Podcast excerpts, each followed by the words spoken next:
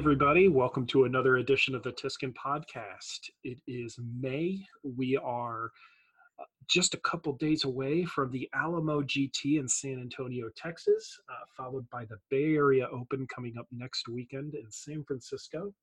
Uh, yours truly will be heading out to both. Uh, so this week's episode is going to be a little bit more competitive oriented, but I'm sure we'll, there'll be some things we can dovetail into. Mike, how are things going on your end? Man? Oh, you know, I'm looking at um, a couple of big old Slaanesh uh, models that I want to paint, but I have not been motivated enough to do it. That's uh was did you do Shalaxi uh Helbane or did you do the keeper? I did the regular old keeper because I hate special characters. okay. So uh with that, uh how about we uh talk about San Antonio? Uh, yeah.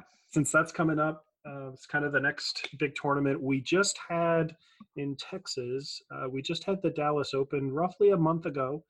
Uh, and what was significant about that from a Thousand Sons standpoint is it was won by Matthew Ali with his Rubric Marines. Um, and uh, it sounds like he's from from my chats with him. It sounds like he's probably bringing the same army. Uh, yeah.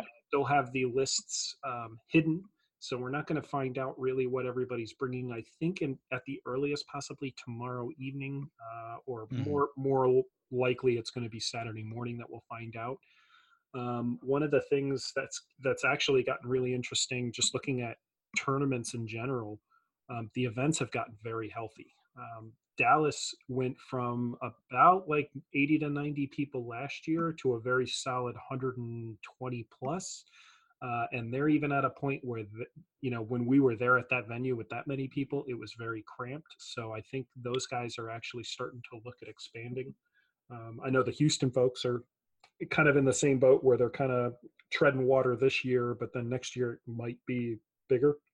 Yeah. And then uh, with San Antonio, it's interesting because they ran out of tickets really uh, they had a very hard cap at like 80 spots that were open and it sounded like mm-hmm. there were a bunch of folks that uh, were kind of waiting in the fence and you know i'll get it when you know i'll get around to buying the ticket that kind of thing and it sounds like a lot of them kind of got left out and there was no there's there's really no traction on the waiting list. Those tickets were were gobbled up, and there's real limited spots there. So, I mean, it's indicative of a very healthy event scene, and hopefully, we'll see some of these events get a little bit bigger. But if you haven't had a chance to get out to one of these, um, you know, the the bigger these events are, the the you know the more interesting it is, and the more likely you are to run into people that are um, probably the more numbers of people that'll be around the same skill level that you're at. So even if you're just a beginner and you just kind of want to get out and get a bunch of games in over the weekend, you don't have to worry about how much you're going to win or anything like that. You can show up to these things and have a lot of a lot of fun. Yeah, which is the one good thing about the organized scene being so focused now is that you effectively, regardless of where you go, you're going to see a very similar environment to what you're used to if you play ITC a whole bunch. Um, whereas uh, in the past, um, the tournament could be completely different than what you're used to depending on where you go. And so that's one benefit to sort of the 40K tournament community coming into sort of the modern era. Yeah, there were guys I met uh, from Louisiana that were at the Dallas event last month, and yeah. some of them were just there kind of scoping out what these ITC events are like and uh, kind of how the rules went. And a lot of them actually, um, you know, the impressions I got all sounded really positive. They like the format. They like the fact that you've got basically when you go to a tournament, you have the the Best Coast Pairings app, and yeah. you sign in, and you know, there's not much administration you have to do. It's just basically okay, who am I playing and what table I'm at, and you go there and you have fun for three hours. Yeah. Or get your butt kicked for three hours. I mean, you never know. so um, with uh, with that, um, last year, this what's interesting is this will be officially the first anniversary of me going to competitive events. Alamo last year was the first competitive tournament that I actually went to. Um, and it's been really interesting to follow since then, kind of how my list has evolved. Um, last year, when I did go to this event, I took um, three Mutalith Vortex Beasts Ahriman, I think a Demon Prince, um, and I think I had a bunch of Rubric Marines, maybe a Rhino in there, um, and then a bunch of Tzaangors, I think, on top of that. And my event basically um, went really great round one because I played Necrons. And actually, mm-hmm. Necrons are a good matchup for Thousand Sons because you can do mortal wounds. You can, you know, they bring the wraiths. You just get rid of their invuln, death hex them, and then just run in and wipe them out. And, uh, yeah. So I was feeling really good after after round one. Like, yeah, this is this ain't so bad. And then you know I proceeded to play McDade round two, which you know obviously got my butt kicked, and um, then proceeded to play another very good player from Dallas who um, uh, had a had an awesome orc army, and he ran over me. Um, and then and then the game after that, I think uh, I think I played another guy who was either playing Slaanesh or something else um, along that line. But I think I I think I lost every single game after my first game, and it was a brutal shellacking. So yeah.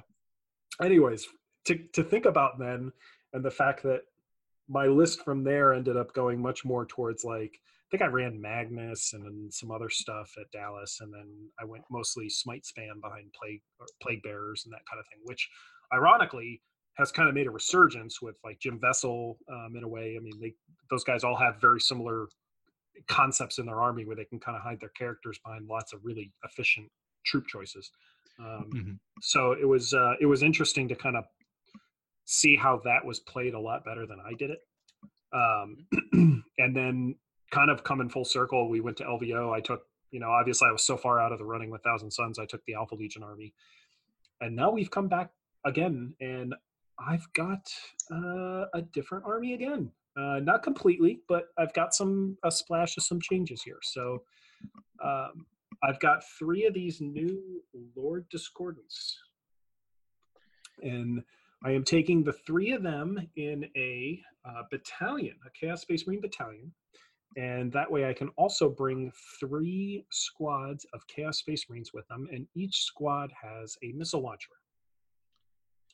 And I've gone ahead and I've spent a command point to give that detachment the Soulforge pack upgrade, which mm-hmm. means that my um, I have the access to the stratagems that are in there. So one of them will be able to advance a charge.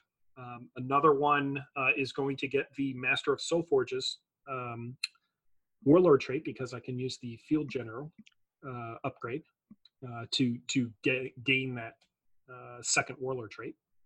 Yep. Um, and then the great thing is, is I'm running these as Scourged.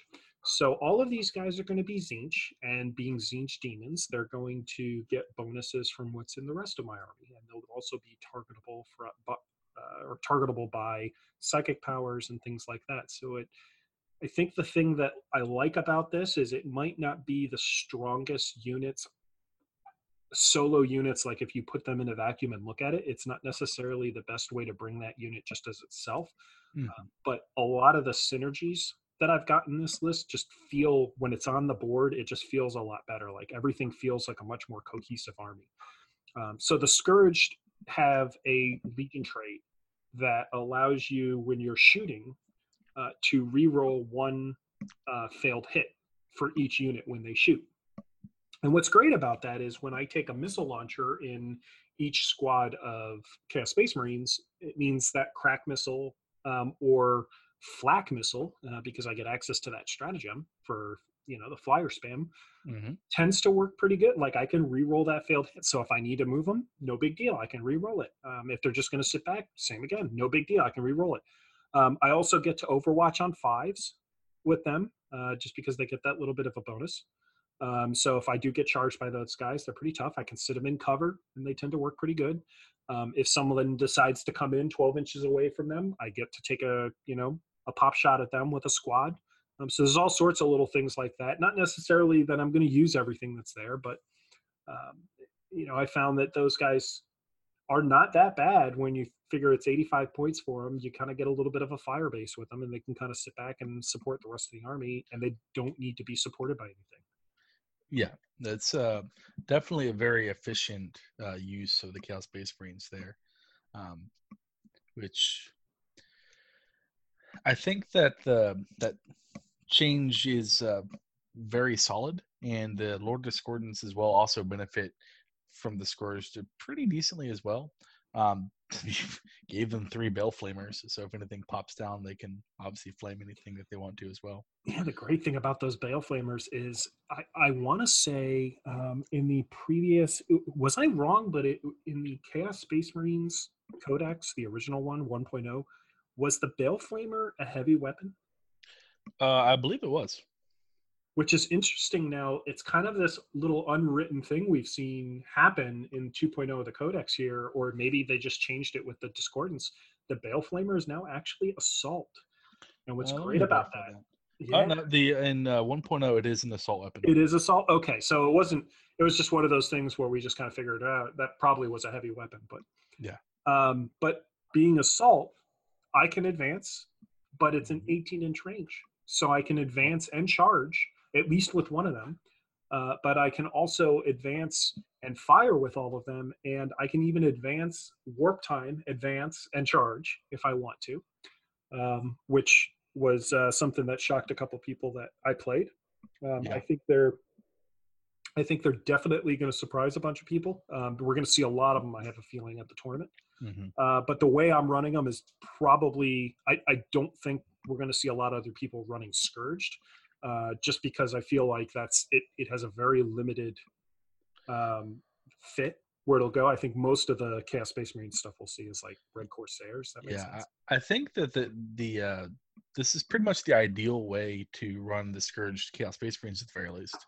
Um, but I, I do think that the appeal of the extra command points from uh, playing uh, Red Corsairs plus the ability to advance and charge with all of your right uh, uh, units that are characters or infantry or hellbrutes uh, is just going to detract some from the uh, scourged. Yeah, and if you can if you consider the fact that where my army's sitting right now, we haven't we haven't gotten the other detachments yet, but we have three battalions so even though I could have gone Red Corsairs here, I have before I before I even get started with spending on here, I'm starting at 18 command points, which is a mm-hmm. lot of mm-hmm. command points.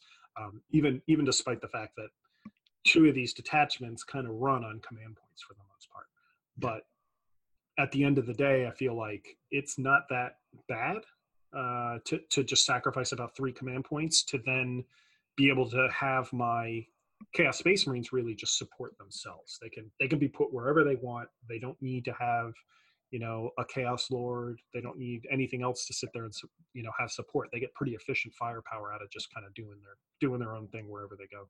Yeah. So that's the first detachment. My second detachment is let's skip down. We'll we'll we'll build up or work our way up to the thousand sons. Uh, mm-hmm. Save the best for last. But the second detachment is going to be very familiar from my previous army uh, that I took to uh, Dallas. Uh, I've retained the Lord of Change. Uh, he is going to be my warlord. He's going to have the impossible robe, and he's going to have the incorporeal form warlord trait. So he is going to be the the traditional Lord of Change that's really really tough to kill. Yep what I've done to enhance this a little bit is now I'm bringing the changeling. So the bloodthirster of Khorne is gone. He has uh, gone onto the shelf and he's going to take a time out for a little bit. Uh, the ch- the changeling has come in. Uh, I think the benefit of running the changeling here is that I can essentially deploy him. Uh, well, first of all, the one thing I was always messing up was the fact that his aura range is actually nine inches. It's not six yeah. uh, for his feel no pain, which is fantastic. Uh, which gives me lots of room for deployment. Where if I'm not going to go first, he adds a little bit of a, a, a saving grace here to a lot of my stuff to be able to survive that initial blow. Uh, so he helps the he helps the Lord of Change, but because my uh, Lord Discordants are Tzeentch, they too are going to get that feel no pain uh, because they are Tzeentch demons. So that works really well and synergizes with them. Um, but I've also just basically kept the three pairs of brimstone horrors in there. Um, they they work really good at just doing things where you know the opponent doesn't care what they're doing. Uh, they can go and hold an objective. Um, they can, you know, they they actually, from a co- scoring standpoint, are some of the most utilitarian units I have in the entire list. Um, I can pretty much just camp them somewhere. They they don't stick up very high. They, they can be Yep. hidden behind walls, hills. Um, you can stick them in cover and actually have a five up save against just like mortars, regular mortars, which is not bad. They're still T3, which surprises a lot of people. I guess, Yeah. you know, most people don't think they're still T3. They are T3. Uh, so it's just and it's 30 points so it fills out the rest of the battalion there for me so it gets Mhm. me gets me another five command points Yeah. And that was working good so we're not really messing with it Yeah. Plus, the thing that people also don't uh, take into consideration is the fact that because none of your demons have guns, as long as you're not trying to charge at them, they are actually surprisingly maneuverable. yeah you advance them wherever you want to go you get a good amount of range out of them yep that's that's very true and uh, so that brings us finally to the third detachment in the army which is the core uh, of the army the thousand sons which makes everything go um, we have Ahriman of course uh, and we have replaced the demon prince with a sorcerer and terminator armor so uh, we for troops we have uh, two 25 man Tzaangor squads, and then I have one 15 man Tzaangor squad. All three have Brayhorns. Um, so the Terminator is kind of the main thing here that's changed. Um, I've picked up a few more Tzaangors, but not that much. Um, that I found that the 25 man squads work really well. Uh, they're they they have enough bodies that they're tough to remove, especially if you buff them. Um, you can deep strike one big blob for a command point. Um, the other squad can kind of go off or it can work as a, a screening unit. I mean, you, you kind of get some utility there with like big and small, um, how you want to throw them around. You get a lot of options. Mhm. To pick up the third Lord Discordant, this was kind of one of the decisions I made towards the towards the kind of the deadline here. I decided to run a third Lord Discordant in place of the Demon Prince where the term, Terminator Sorcerer was. My r- real main thinking there was just the fact that even though the flyer spam is pretty prevalent, there's not enough people actually playing it that I think warrants bringing the demon prince in addition to the lord of change because the lord of change can go after the flyers if it's that big of a problem Yeah. get some And the uh, Lord Discordants actually are fairly good at f- killing the Flyers as well because they don't care about their penalty to hit. That's right. And so that kind of makes up for not really having to have something go into combat. I've got smites that'll work. And I feel like the sorcerer gives a little bit more shooting to the army. He's got that Inferno uh, combi bolter, Mhm. which is nice. So he can kind of sit there and just kind of shoot some stuff up a little bit. So so I felt like that. Plus, you get a it's it's a way to get a plus to cast because I'm not taking I, I'm not taking the warlord trait there with uh, Thousand Sons. I don't really have a way to take it. So there's it kind of gets me a way to get a, a bonus cast there or a bonus to my casting with him. Um, so that kind of finishes out the list there. Um, that's what we're planning to take. Um, I can say that I don't know how it's going to go. Really, I think what this is one of those events where we really don't know what's going to show up because we've just gone uh, through the big FAQ and Yeah. the chaos stuff. This is the first event in Texas where the new chaos stuff is live. Uh, we also have, I think, some of the assassin stuff will be live, Mhm. uh, which might have been live for for Dallas, but I can't remember off the top of my head. We also didn't see enough people ta really making use of it that I remember off the top of my head whether it was or not. But, anyways, the the thing I'm interested to see is do we see the lists like with the Castellans, with the Knights? Do do we see more people just move to like Crest Crusaders? Well, I, I know that locally we've seen people sort of take a step back from the Castellans. However, I think you're still going to see them. Um, just obviously, it's 100 points lighter than uh, it would have been a, a month ago. Uh, but the other thing to point out is that this Dallas tournament is the last sort of ride of the Ynnari as in their San current Antonio. form. Yeah, sorry, San Antonio. Uh, you know, that one city that's not awesome like Houston. But um we're gonna get a lot of hate on that one. Oh, I expect so. Bring it. You, you know where I hang out on Reddit. Anyways, so yeah, um, it's it's the last ride of the Ynnari. It's kind Yeah. of the thing, and and the reason they they've applied the psychic power fixes, but they Mhm. haven't taken the keywords away yet, and that's what happened Yeah. to Dwarf, from what I understand. So Yeah, it's uh the White Dwarf is a pretty gigantic change, and I think there are people are going to try to capitalize on this to be sort of the last two raw of that right, um, before they sort of have to switch armies. Because even if they continue playing Ynnari, their army plays completely different now. Um, the other thing I'm interested to see is with Castellans being sort of brought well down a little bit towards normal, and Ynnari going away, whether or not we'll see some of the fringe codexes that people are been sort of like, yeah, when this comes out, it's really going to shake up the meta. Whether or not they can actually leverage those Mhm. advantages, because orcs, um, as much as their codex is very strong, I don't think they've actually been doing as well as people expected. yeah, uh, they have a lot of options. Um, I think it's I think it's interesting to see some of the players moving away from orcs. Mhm. uh, some of the real the the real elite tier like um, you know etc championships you know country representatives um, Yeah. th- they they tend to be the folks that are usually like winning lvo or winning the the super majors uh, and what i've seen is a bunch of them tend to be moving away or at least right now moving away from orcs and Yeah. I, I wonder if they've just kind of thrown the towel in for now and just said you know what? Let's let's move to something else for now. I- let's see if we can make it work. I think what they might have discovered is something that uh, I've sort of well, anybody who's played this game long enough has realized is that if you want to reliably win games, you can't play an army that's very much decided by your dice rolls because sometimes, um, well, the Weaver face just reaches out and gives you nothing but ones.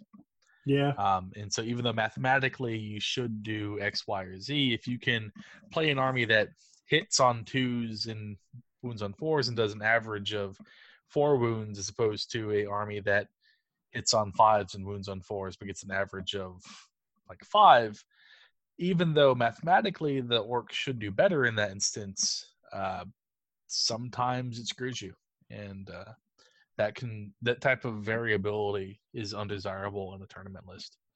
Yeah, I think you. I think you ran into that with uh, the obliterators, or I. Uh, yeah, the mutilators Okay. uh, fairly heavily at LVO. Yeah. Uh, yeah, just multiple times where you know there's times where it'll be phenomenal, Mhm. uh, and then there's times where it's just going to let you down. Yep. You know, th- those variability, like damage or the number of shots you get, anything like Yeah. that. The, the Which- more that you eliminate, the the more reliable your list becomes. yeah, which that's historically that's the reason why units like Dark Reapers, the chain cannons on knights, and the Castellan are so powerful is that they are just flat out reliable. hmm Uh, it's not, has nothing to do with their like raw damage output. The Castellan is ridiculous. Mhm. Uh, it's the fact that you get the same results every single time. Yeah, and you can. I mean, you can have it act at its full tier for a command point, that kind of thing, Mhm. where you, you you essentially have negated all of the wounds that have been done for an entire turn. uh, Yeah. if you think about it, and that's for a command point. That's a that's a big thing. So um, something that I was actually interested in. So you're uh, you have two. Well, you have a relic uh, on your of Change, obviously. I assume you'd be taking, well, generally spinning the command point for your sorcerer and terminator armor to have the dark matter crystal. Or are you- yes. Okay. Yes, more than more than likely, he's going to be taking the dark matter crystal. Uh, Mhm. not every event I'm going to need to do that. Uh, one of the things I think I can do um, is I could maybe give him the helm of the third eye and Yeah. spend the three points to deep strike a couple squads of Tzaangors rather Mhm. than rather than really needing to um, uh, use dark matter crystal to to essentially get the same thing but just turn one and if i know turn one i'm not gonna i'm not gonna hit them. maybe that's what i do Yeah. The one thing I was, I've been considering actually, uh, I introduced a couple of friends I play other games with to 40k, and one of them borrowed my Thousand Sons army. Is he took Dark Matter Crystal and didn't use it turn one? In fact, he waited until turn four yeah to position a unit just on an objective on a weak flank late in the game. Yeah, it's one of those things. Yeah, it's one of those things I've become more open to, just looking at it and, and assessing the the matchup that I have and Yeah. how I think the game is probably going to play out, what I think they're going to target, what I think they're going to try and do. I can look at the objectives they've taken, and um, you Mm-hmm. know, if I have dark matter crystal, or if I feel like, hey, I need I need mobility for this game, Yeah. I'd probably take dark matter crystal, and you know, it might be a turn one thing where I make a decision where I say, well, okay, if if I'm not going first and I look and size the board up, then maybe I don't need it right this second. It could be the kind of thing that I can move the Terminator over and you know use him to you know take an objective and maybe kill some some really light infantry that he doesn't need to really be worried about. Uh, Yeah. it just it just depends. Mhm. And the other thing you could do, and also deep strike the sorcerer as well. Um, Yeah. there's all sorts of different things you can do. So, Mhm. um, yeah, the main thing, the Tzaangor, the the Tzaangor's really for me.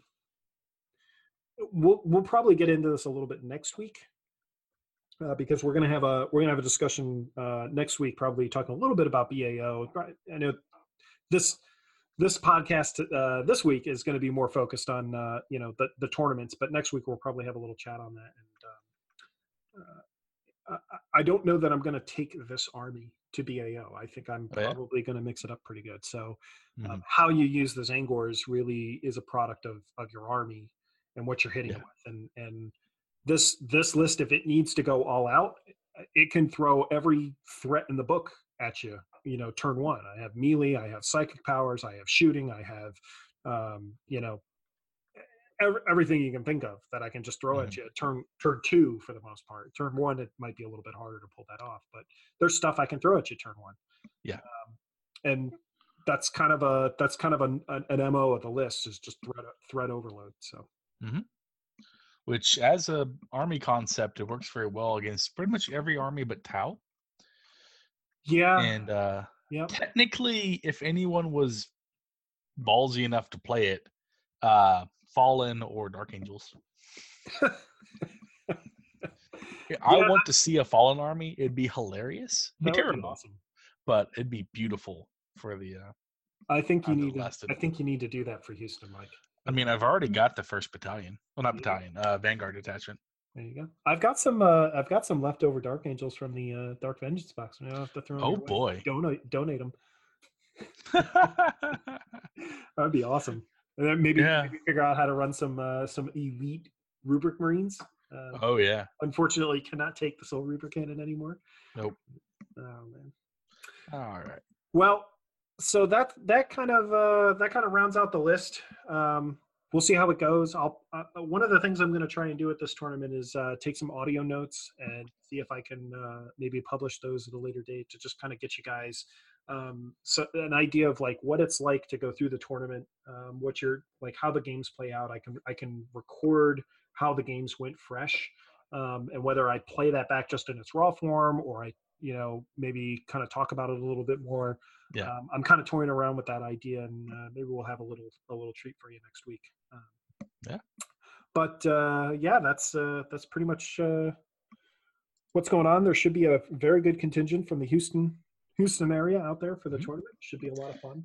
Yeah. I mean, I consider going myself, but uh, Well, Problems. life gets in the way every now. and Yep. then. So, on the tournament scene, we got a little bit of a broader subject to talk about here. Um, mhm. I went through this week and I tuned up the statistics for just competitive Thousand Sons. Um, and this gives you an idea of how the Army is doing in general across the board and what people are taking. And to give you just a reset, I went back. This I did this earlier in the year, probably around March. Um, th- that encompassed uh, kind of LVO, post LVO, and just kind of an idea of what had been happening in the meta. Um, keep in mind that LVO was kind of like the first big tournament that happened with uh, chapter approved in effect, the changes that came at the end of last year. So it kind of gave us an idea of like, okay, where are things right now and where are they going? Um, and since then, I've been able to go back through and collect all the data for the tournaments that have happened since March. So we've had April, we've had a good chunk of May. Um, there's been things like Adepticon in there, uh, a good significant sampling of stuff happening. And we we start to get an idea of like what's happening with Thousand Sons, trend wise. Uh, so we've had some movement from what it was to what it is now. So uh, before we publish these, uh, what I thought we'd do is just kind of talk through these a little bit, Mike, and kind of get to the bottom of what we're seeing here. So yeah, um, just raw specifics on the dates here. Uh, I have got events covered all the way up to the 4th of May. And the only events that I, I counted towards this were events where there were uh, 30 or more players that in attendance or in the in the BCP uh, player app. Uh, so our largest event was LVO, obviously, that had 600 um, that were there. But I keep track of things like what place that list got, what did they take in that list, um, how many wins did they get, how many losses, how many points did they score overall, uh, and most of these being ITC events, I can track those points relatively reliably and get a get a really good apples to apples comparison of, of what's happening. So just looking at things from the macro point of view, it's a little bit unfortunate. Um, they're not good. Uh, we've gone from, the, you know, if, if we if we look at the collection of points, the army has gone down in win percentage um, and that is win percentage at the like how many games they're winning at tournaments. Uh, so it's a very large sampling there, uh, mm-hmm. considering that each tournament that one of these lists went to uh, should have been about five matches that they played, mm-hmm. and unfortunately. When we came out of LVO or so, we were probably sitting above 50%. The Army is now starting to drop below the 50% mark. That is where our trend is headed. Yeah, so it's interesting looking at these numbers here because so obviously the tournament percent is down from about a little over 60%. I no, a little under 60% down to just below 50. Right. And obviously the points per tournament uh matches that trend. Yep. But the tournament placing is actually going up. Uh that is sorry, that's the placing that's the top percentage. So yeah. um you need a lower number there. Oh so, yeah. So it go, that marker going up is bad. Mm, that, and what that means is, let's say I finished. Um, let's let's look at the data here. I can go and look at Matt Ali. He finished first out of 122 people at Dallas. That means he was in the top 0.8 percent.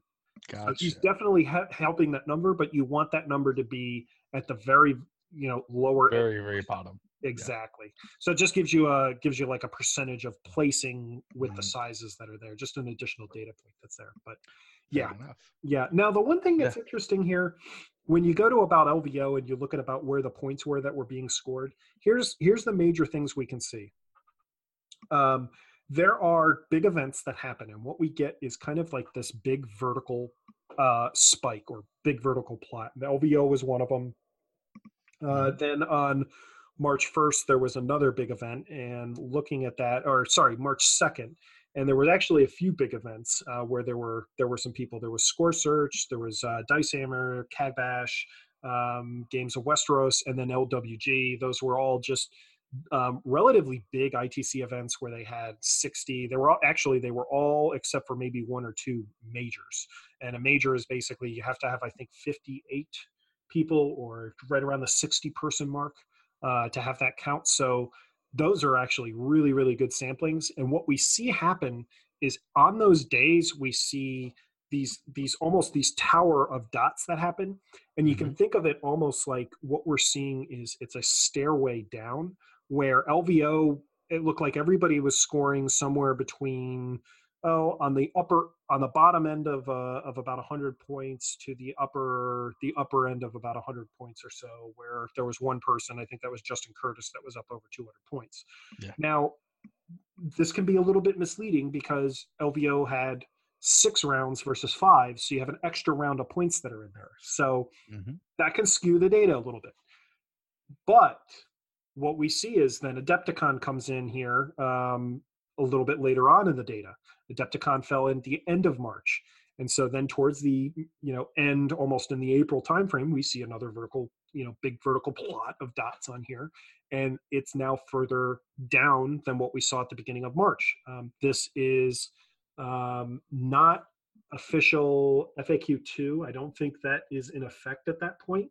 So this no. pre FAQ changes um, but it is bolter discipline. It is chapter approved. So what I think we're seeing here is that we're seeing the downtrend at the moment at, uh, from Thousand Sons in terms of a competitive edge over a lot of the other armies. They look like they're not scoring quite as high. Uh, the other thing that could be interesting here is right around that time in March, mid March, is when ITC dropped the faction changes. Yeah. And I have a feeling uh, probably over the next three or four months, as we let more data kind of you know roll in, I'll have to come back and update this again. But I think one of the things we're going to see is this will probably continue to go down a little bit, and and Mhm. I think what it's I think why is because it's probably going to become much more representative of armies that are pure, uh, because Yeah. in order to classify as Thousand Sons now in ITC, you have to remember that you have to be 100% I, Thousand Sons. You can't have any detachments of anything else. Um, so it I think on one hand it's going to be good because it's going to be it's going to be giving us a much clearer picture of where the army stands Mhm. within reality rather than a soup army but it's also going to give us an idea of okay you know the, the bad side of that is yeah it's the reality that the army as a whole on its own is maybe not quite as strong as it's getting the um, getting the the notoriety for Yeah. So if we go to uh, if we go through some of the units in here, um, we're seeing a slow decrease in the use of demon princes. I I don't know that that trend is really anything to to sniff at. We are seeing an uptick in Terminator sorcerers. Um, that is being used a lot more, And exalted sorcerers. and exalted sorcerers. Yep, both of them are being used a bit more. Yeah. Uh, the big thing in this whole thing are obviously the rubric marines, and Yeah. if you're a listener from Reddit, you will obviously know that my teaser for this podcast that I dropped earlier this week had a picture of the rubric uh, dot plot, and it is very, very clear how many rubric marines are being taken, uh, Mhm. and the trend is up in a big way. A lot of people are taking them, um, Yeah. and it's not just Matthew Ali. Uh, there's outliers in there from uh, it looks like March and LVO where there were there were lists that had over 25 rubric marines in them. Mhm. Um, now, the thing to consider when you're looking at these stats is the dots are arranged. Um, when I was saying there's vertical vertical pillars of dots, um, they are arranged based on the count of the model in the list. So when you're looking at cultists, rubric marines, and Tzaangors, uh, those dots uh, that are higher, they're closer to a 75, 100, for instance, with Tzaangors. Um, that means that somebody took 75 or you know 90 Tzaangors. I, I went through the lists and I actually did the did the work of you know tallying up how many of each you know troop choice or elite choice and everything across the board that they took. Yeah. Um, Tzaangors right now are probably the widest heavily used uh, troop choice. Mhm. Probably no big surprise there. Cultists, we have splatterings of them, uh, but their their usage is definitely waning right now. Looks like the average for cultists currently is about 10 or so. Yeah, my guess is it's it's become yeah, and if you look at the if you look at the uh, the dot plots on there, a lot of them are below the 25 mark, which tells me that a lot of people what they're doing is just taking two at at most two squads of them, um, but maybe Yeah. just one, and then they've got maybe one other big troop choice like a Tzaangor or a Rubric Marine or something. Yeah. They take them to to meet that battalion, and that's But um, kind of what we expect. yeah, though even Tzaangors are actually seeing a bit of a downturn. It's not very pronounced, but it is noticeable, Yeah, which obviously with the upswing of Rubric Marines makes sense. yep, that's definitely true. You got to make room for them somewhere, right? Yep, get those goat boys out of here. uh, we do see an uptick in Scarab Cult Terminators. Um, Yeah. Getting into our elite choices here. Uh, the Tzaangor Shaman. Um, I think the, the interesting thing is we have about a, if, if we let the data continue playing out, even though it's showing kind of a downward trend with it, he's kind of getting taken on a regular basis here. Um, usually Yeah. one is the is the count you see. That's the very prominent one. Uh, and then from there, you either see two or three, but most people are taking one. Yeah, it looks like about half of people at tournaments are taking a one Tzaangor Shaman. Probably the same people that are taking lots of Tzaangors and Tzaangor Enlightened. Yeah, and those are heavily heavily required if you're going to run them. Mhm. Um, Scarab Occult Terminators again. Not a surprise. Sorry, not a surprise because the Bolter Discipline rule gives them very efficient output of uh, firepower. But the Yeah. I, I think it, what's really going to be interesting with these guys is to see what happens because if you look at the data that's here, we see an uptick of them around March, um, around you know the the very beginning of March, um, second second of March in there with that with that big series of tournaments. Probably a couple of them that showed up there for Adepticon, but other than that, I think I think what we're going to see is we had a little spike of them. People tried them out, saw them with the bolter discipline rule, and then just kind of decided, eh, they're not that good. And that kind of echoes what I've heard from other Yeah. people who have run them.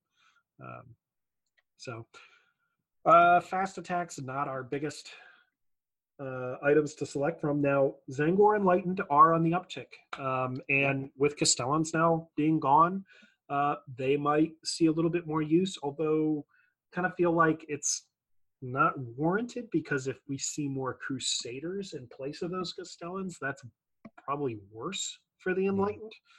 Um, and they, they, they, their issue has always been that they just they die so quick. I mean, you just can't can't keep them alive.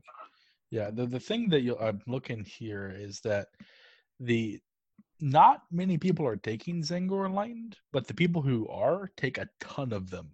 Yeah, you, um, you're which either matches or my expectation. yeah. Uh, and then we come to the worst, uh, the worst option of our, which is the heavy support section. Uh, Dare I say the dumpster fire right now of the Thousand Sons Codex is the heavy yeah, section. Um, not pretty. no, it's not pretty. Uh, predators. Th- there have been a few predators showing up. You know, ones, twos. Some people took three of them, trying to get Mhm. that kill shot. It makes sense. Uh, but we literally, in in the span of March, we had two lists, uh, two, three, four lists total that had a predator in it, and the, there were two lists that had one, and then there was one list that had three, and then another one that had two. So it's kind of a mixed feeling. It makes a lot of sense to me because you look at the other side of the, you know, the pond and forge world, and you've got those contempt contemptor dreadnoughts, and hmm pretty much get the better shooting. Uh, five up invuln save. You lose a couple wounds, but who cares? You've got that five up invuln save. It'll buy its way back. And, and that two up save. And the two, uh, sorry, two up ballistic skill. It does not have a two up save. Really? Yeah, did. they have a three up save and Mm. a they are T seven. Yeah. But in any case, they're they're another what 10, 15 points cheaper than a Mhm. predator, relatively equipped. So um, nothing to really say on Forge Fiends, Vindicators, or Land Raiders. Those things suck. Uh, Mauler Fiends kind of surprised me because they uh, basically they don't suck, but they actually don't have quite as good a place as like the Mutalith, which Yeah. You do see lists taking Mutalith. Uh, there was a, probably as equal a number of lists that took a Mutalith as there were that took Predators. hmm So, um, in terms of other stuff, here is a stat that is surprising. There is a very large uptick in the use of Magnus. Very Yeah. large uptick. Um, we see basically from about the March, uh, sorry, the late the late April timeframe going through getting into May, that the, he is showing up a lot more in lists, and not just showing up in them. He's in a lot of the lists that are doing very well um, just kind of a you know i guess thousand sons version of the castellan um, you Yeah. know, you still are you're subject to not going first and having him blown off the table there's still not much we can do about that unfortunately uh, until games workshop decides to help us out there um, our friend the hell turkey non-existent Seen play now. Nope. Uh, the Rhino again, actually the same thing. Not seeing it very much. Even with the uptick in Rubric Marines, there's only a couple lists bringing them with the Rubric Marines. It's kind of like, why do I need it, right? Yeah. So that rounds out our trip through the data. Um, Mike, any other thoughts on that? I mean, I- I'm the uh, changes in troops. I'm not overly surprised with. Uh, we the cultists obviously people are not going to be taking those as much anymore with all like the consecutive nerfs that cultists have gotten in the last year. Uh, Tzaangors are still a solid choice. I and with everything I've been hearing, the changes to rubrics obviously not really surprising. The uh, only one I, I really would say I'm surprised about is the fact that Magnus is seeing play a Mm. little, little more. Though I think that with the um Castellan getting hit with the nerf and the really the knights in general have been getting like sort of nickled and dimed in terms of their efficacy over the last six months. Uh, that Magnus is actually a little more viable now. Um, and not as many armies are bringing enough, well, long range turn one just delete to mean that he won't necessarily survive even if you don't go first. And I think that's sort of rep- represented here. So, um, He's kind of one of those gambles you make, right? You, you Yeah. say, look, the upside's there. If I lose him, I lose him. But Yeah. I'd rather, I mean, what other options uh, do I really have if I'm Mm-hmm. playing Thousand Sons from like a pure standpoint? He's arguably one of the top tier units in the game, uh, Mhm. just from what he can do, even for his 400 points. Yeah.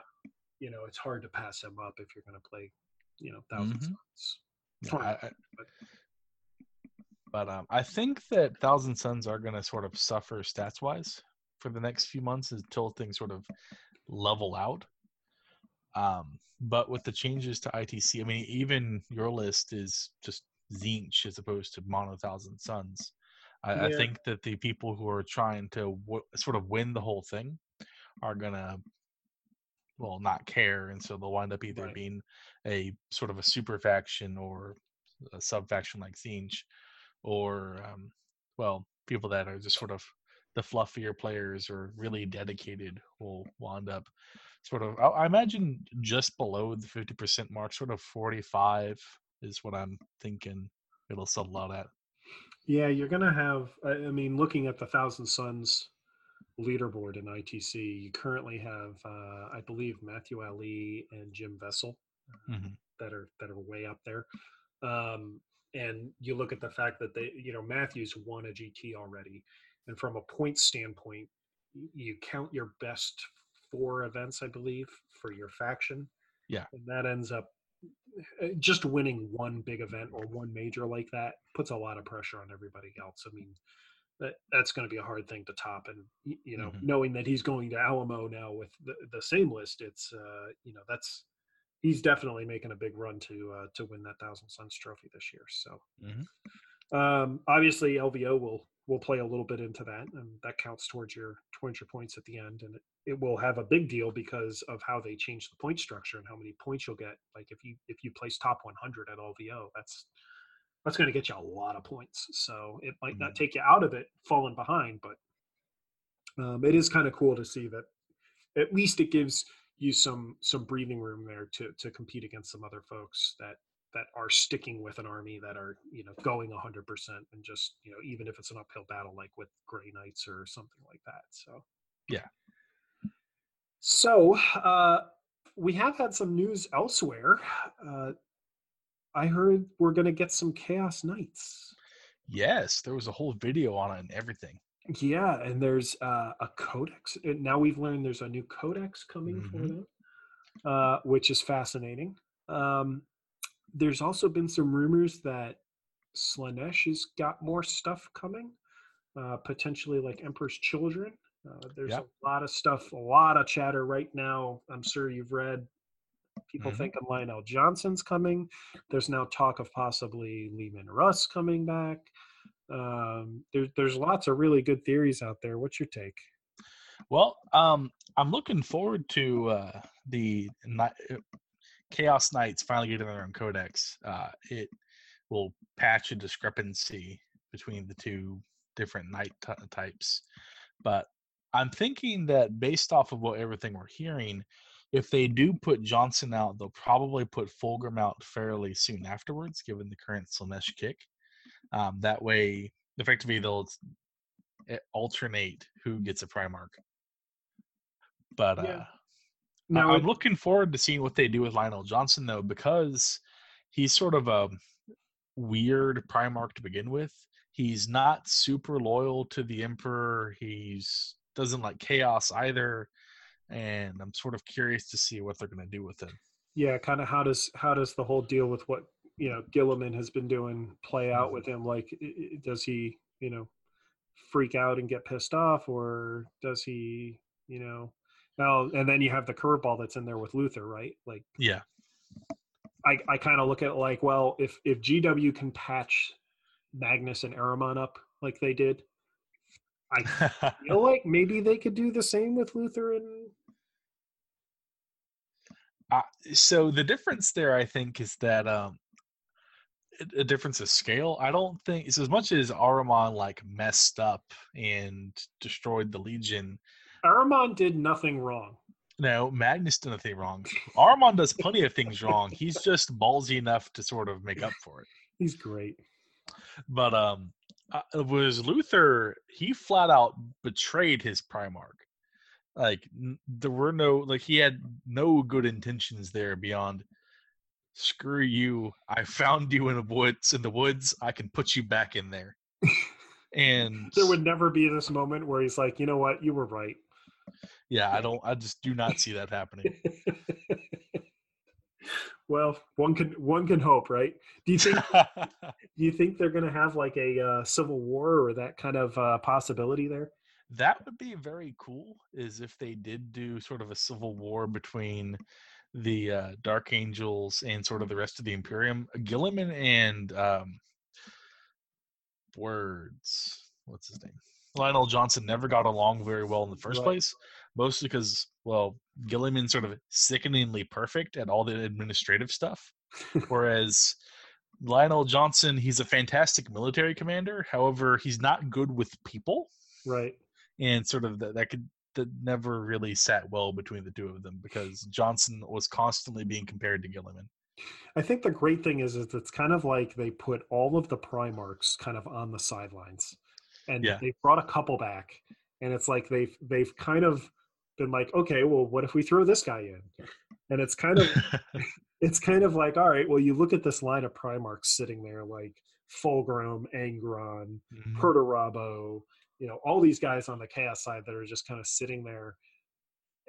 That they have so many options they can do with this. Yeah. You know, like Fulg- Fulgrim comes back and Bobby G gets a little nervous, I would imagine. Oh yeah, no, I fully expect that Fulgrim is going to make sort of make a straight arrow straight for Bobby G.